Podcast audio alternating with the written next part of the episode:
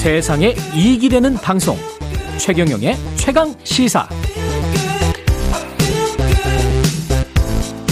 네, 일본 문부성이 어제 일본 고교 교과서 검정을 승인했는데요.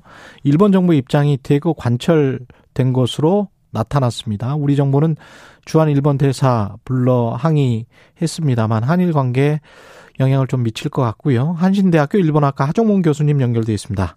안녕하세요, 교수님. 네, 안녕하세요. 예, 교과서 고고 교과서에 지금 어떤 표현들이 등장을 했나요? 예, 어, 이번 교과서를 보게 되면, 그 일본사 탐구라든지, 그 다음에 정치, 경제 여러 분야가 있습니다만, 일본사 탐구, 역사 분야만 말씀을 드리면, 예. 어, 있었던, 지금 일본사가 탐구 같은 경우에는 조선에서의 전시기 노무동원에 관한 기술 이, 어, 다섯 개 출판사 전부 일곱 개 교과서, 그러니까 꽤 많이 다 실려 있었거든요. 예. 근데 이 표현 내용을 원래는 연행이라든지 강제 연행 이런 용어들을 사용을 했었는데 예. 그 용어에서 강제라고 하는 강제 연행이라는 단어를 없애고 어 그거를 수정을 하라라고 아. 지시를 했습니다.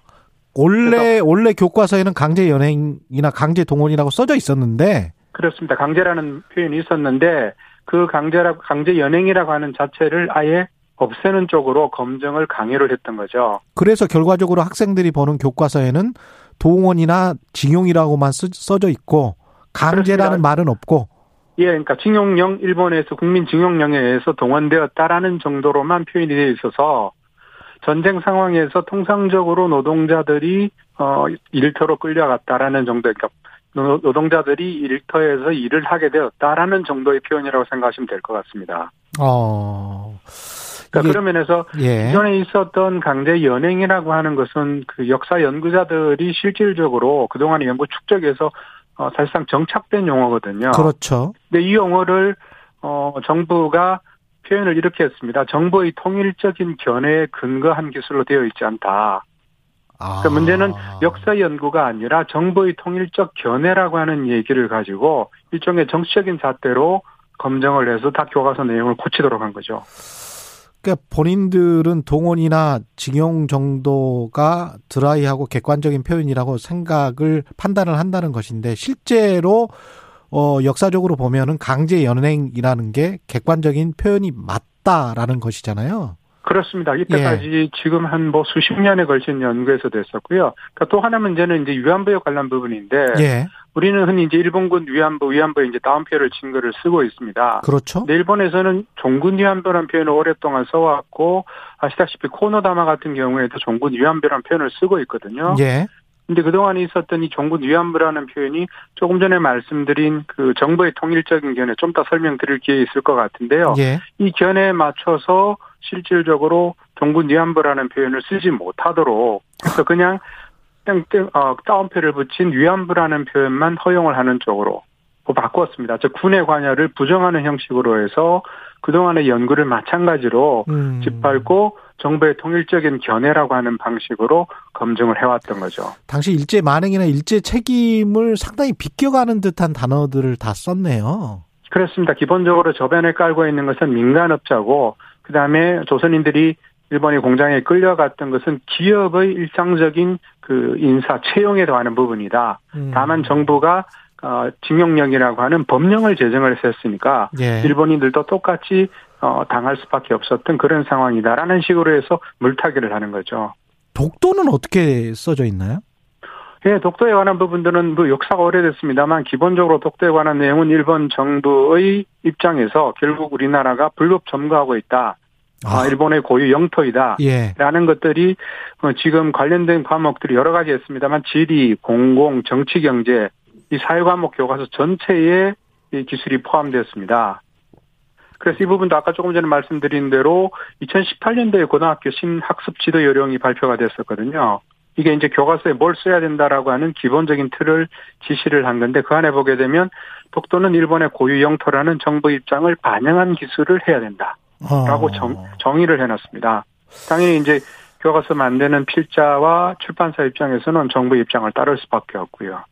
일본이 계속 이러는 이유는 뭘까요? 음, 이렇게 설명을 드릴 수 있을 것 같아요. 원래는, 어, 들으신 적이 있을 텐데, 이그호샤라든지 아니면은 지유샤라고 하는 그전에는 세영모라는 그 단체가 있었습니다. 예. 그때에, 그러니까 지금부터 한 10년 전까지 상황들, 최근에 5년 전까지는 이런 왜곡된 교과서들을 중학교 내지 고등학교에서 되도록이면 많이 학생들이 보도록 하는 음. 일종의 우익 교과서를 채택하는 전략이었다고 한다면 예. 지금 경우에는 모든 교과서, 그러니까 많은 학생들이 대다수 학생들이 보는 교과서도 아예 그러면 우익적으로 고쳐야 된다. 어. 그 부분을 정부가 앞장서서 실현하고 있고요. 근데 이게 이제 역사 조금 전에 말씀드린 일본사 당구라는 역사형뿐만 아니라 정치 경제 부분까지도 굉장히 음. 그 빠짐없이 빈틈없이 그 우익 교과서를 확대하는 방향으로 일본 정부가 움직이고 있다라고 판단이 됩니다. 이게 우리 정부는 뭐 일본 대사관의 총괄 공사를 불러서 항의는 했는데 네. 할수 있는 게 우리 정부가 할 수 있는 게 이- 있나요? 항의 말고. 어, 실질 예, 실질적으로 이 문제를 적어도 어 지금 정부에서 어 총괄공사를 불러서 항의하는 정도는 작년도 그랬고 재작년도 그랬고요. 예. 쭉 어떤 면에서는 외교적인 대응은 그 이상의 그 특별한 톤이 조금 더 강해진다는 것 외에는 없다고 판단이 됩니다만 음. 근데 문제는 어 한일 관계에서 그러면 이렇게 계속 교과서를 둘러싸고 양국이 싸우는 쪽으로 양국의 감, 국민 감정을 서로 간에 그 거스르는 쪽으로 갈 것인가 이런 판단들이 필요하다면 조금은 다른 근본적인 전략도 필요하지 않을까라는 생각도 해볼 수 있을 것 같습니다. 그러면 이 우리 같은 경우는 어떻게 역사 교육을 해야 될까요? 우리 역사 교육도 굉장히 좀 중요할 것 같은데. 예, 한국 같은 경우에도 지금 예. 현재 가령 이제 일본에서 지금 한국이 가지고 있는 그 가장 가장 심각한 한국에 대한 비판 논리가 뭐냐면 한국은 반일 국가라고 얘기를 합니다. 음. 그러니까 조금 전에 강제 연행이라든지 종군, 그러니까 일본군 위안부에 대해서 계속 그러는 거는 일본을 헐뜯고 그다음에 일본을 오로지 망치기 위해서 한국이 조직적으로 하는 거다라고 얘기를 하거든요. 예. 저는 그런 면에서 일본을 비판하는 우리의 노력이라는 역사 교육의 내용이 실질적으로는 이게 한국과 일본의 문제가 아니고 전쟁과 여성 인권에 관한 문제라든지 예. 식민 지배라고 하는 제국주의의 비판에 관한 그러니까 20세기 역사를 한국이 어떤 식으로 21세기에 새로 고쳐 나갈 것인가 그러니까 좀 더 큰 관점에서 역사 교육을 정비하는 작업이 필요해 보입니다. 예. 근데 이제 지금 정부 끝나고 다음 정부 윤석열 당선자, 윤석열 대통령이 될 텐데 윤석열 당선자는 한일 관계는 미래지향적으로 반드시 개선되고 과거처럼 좋은 관계가 시급하게 복원돼야 된다. 그리 그 한미일 주축 그 동맹 쪽으로 가는 게 외교 정책의 기본 방향일 것 같은데 이런 과거사 관련해서 악재가 계속 불거지면 어떻게 해야 되나요? 예, 그 부분은 쉽지 않을 것 같습니다. 예. 어, 지금 2018년에 대법원 판결 이후에 3년 이상 지금 문재인 정부와 일본 정부 사이에 음. 거의 뭐 바닥이 아니라 지하로 내려갔다라고 할 정도로 한일 관계가 굉장히 안 좋은 상황인데요. 그렇죠. 근데 이 문제의 중요한 지점들은 역시 역사 관련 악재일 수밖에 없다고 한다면 근데 이 문제를 지금 말씀하신 단어에서 과거처럼 좋은 관계가 과연 그러면 언제였는지 이것도 사실 물어볼 지점이 있는 것 같고요. 그러네요. 그래서 역사에 관한 문제를 이거를 어떻게 할 것인가를 조금 더 머리를 맞대고 그러니까 양국이 지금처럼 하는 거는 누구도 승자가 없는 일종의 그 루즈 루즈 게임이라고 생각이 됩니다. 예. 네, 그런 면에서 윈닝 게임으로 바꿔 나가는 전략이 과연 지금까지 당선인께서 보여주신 언행에서는 찾을 수는 없었으나 적어도 그런 내용들이 조금씩 간다면 아까 말씀하신 큰 틀에서의 한미일 관계 복원 이런 얘기들도 저는 조금 더 전향적으로 논의가 가능할 것 같아요.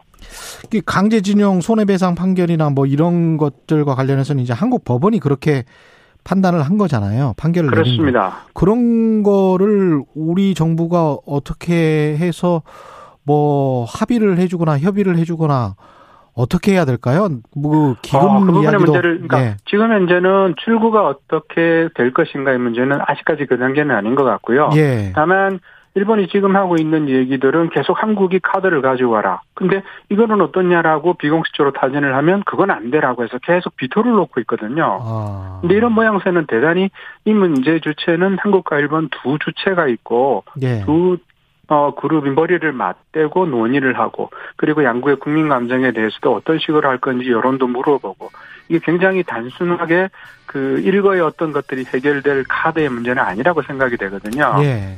따라서 지속적으로 노력을 한다라고 하는 최소한의 공감대를 지금처럼 여러 가지 과거사 악재가 있더라도 양국이 적어도 해결하려고 하는 일종의 정부나 정치권의 전향적인 태도. 이런 예. 것들이 가장 필요한 것 같아요. 한신대학교 일본학과 하정문 교수였습니다. 네.